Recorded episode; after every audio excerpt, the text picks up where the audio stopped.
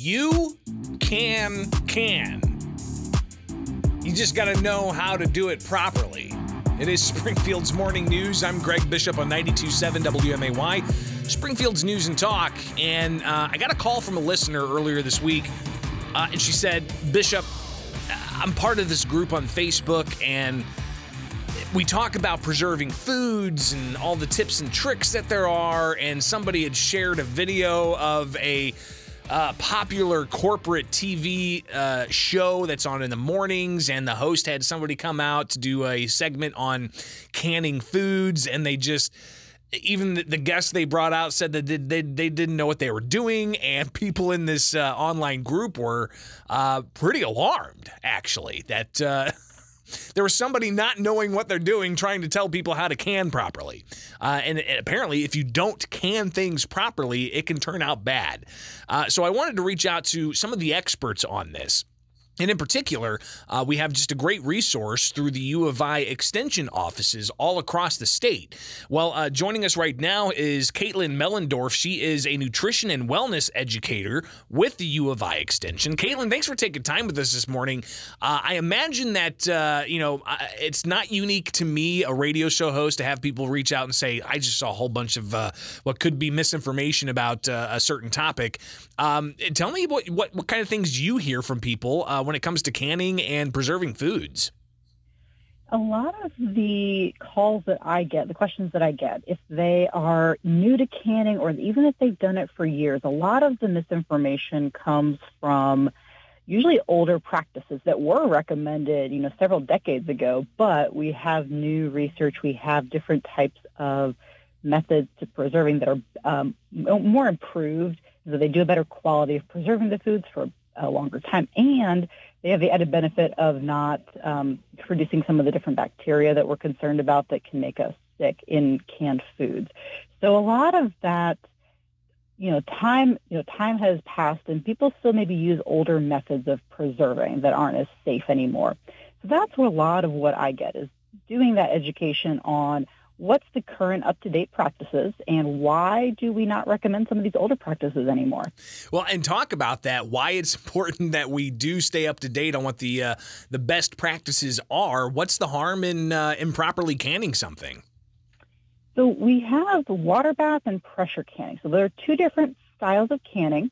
Um, as you might guess, one boiling water bath is a pot of water that's under, you know, boil, just boiling, and then pressure canning is under a pressure. So it's in a pressure canner that you add the lid, it's all locked in, everything is under pressure. We use those two different types of canning for different foods. And that makes the difference. We have a lot of old USDA bulletins from the early 1900s that recommend water bath canning vegetables like green beans and potatoes. But the challenge and the concern that we see now is the development of a bacteria called botulism or botulinum, and the illness associated with that is botulism. And people may have heard of that before. It is a bacteria that produces a toxin, and the toxin is what produces the very severe symptoms.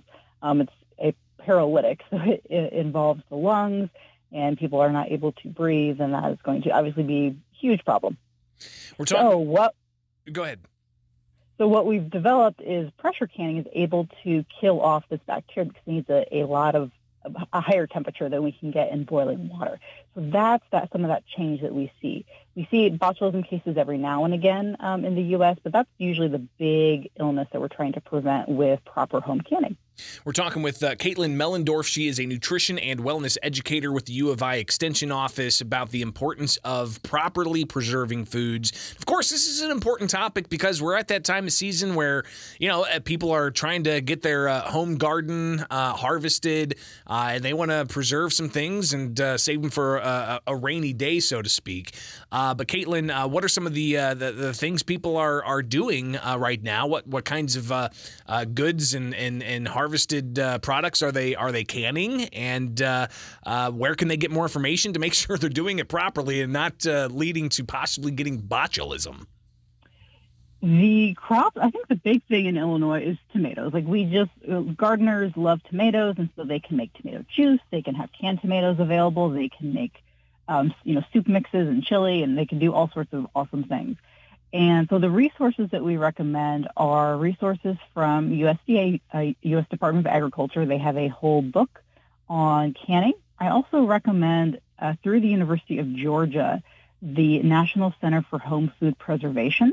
They have a website. They also have a book that you can purchase online, and it does more than just canning. So it talks about other types of preserving like dehydration, freezing, fermenting, which are all, um, for me, in my tiny kitchen, a lot simpler than getting all the equipment for canning out of, you know, out of my kitchen. But those are great ones. And then, of course, um, check out local extensions. So whether you're in Illinois or other states, um, every state has a extension um, uh, system, and so you can find local resources. We keep up to date on all the different changes. The big one that we had were white peaches. So um, the acidity is very different in white peaches versus yellow flesh peaches. So that was a big thing that came out of Wisconsin a couple years ago. So, uh, you know, we do have research that just continues to be updated and we're testing foods. And so we appreciate when people come use Extension as a resource to remain up to date.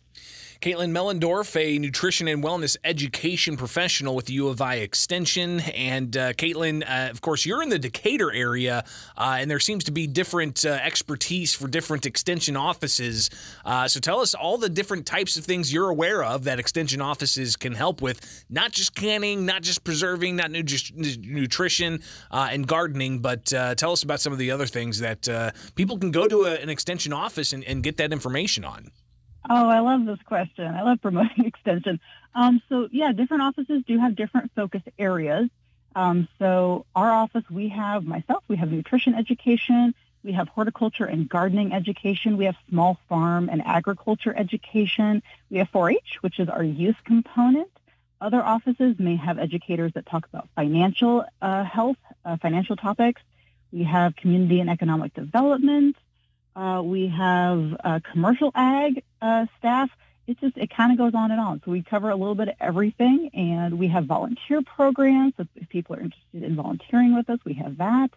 Um, we do a lot of little things uh, throughout the community. We love partnering. So if you are a partner or a, an agency in the area and you want to say, hey, I want Extension to come work with us. We love partnering, so that um, we're just we're happy to serve the community. Well, I'm hoping to partner with the uh, Illinois uh, Extension offices to uh, kind of keep our listeners here plugged into everything you've got going on, from any kind of uh, special events uh, to training sessions to just uh, focusing on what's good for the season. as of right now, it looks like canning and preserving your foods definitely that time of year. So, Caitlin Mellendorf, thank you so much for taking time with us. Let's talk again soon because I'm sure you're a wealth of knowledge uh, that we need to ensure gets out there to the public. All right. Oh, that's very kind. Thank you. It is Springfield's Morning News. I'm Greg Bishop on 92.7 WMAY, Springfield's News.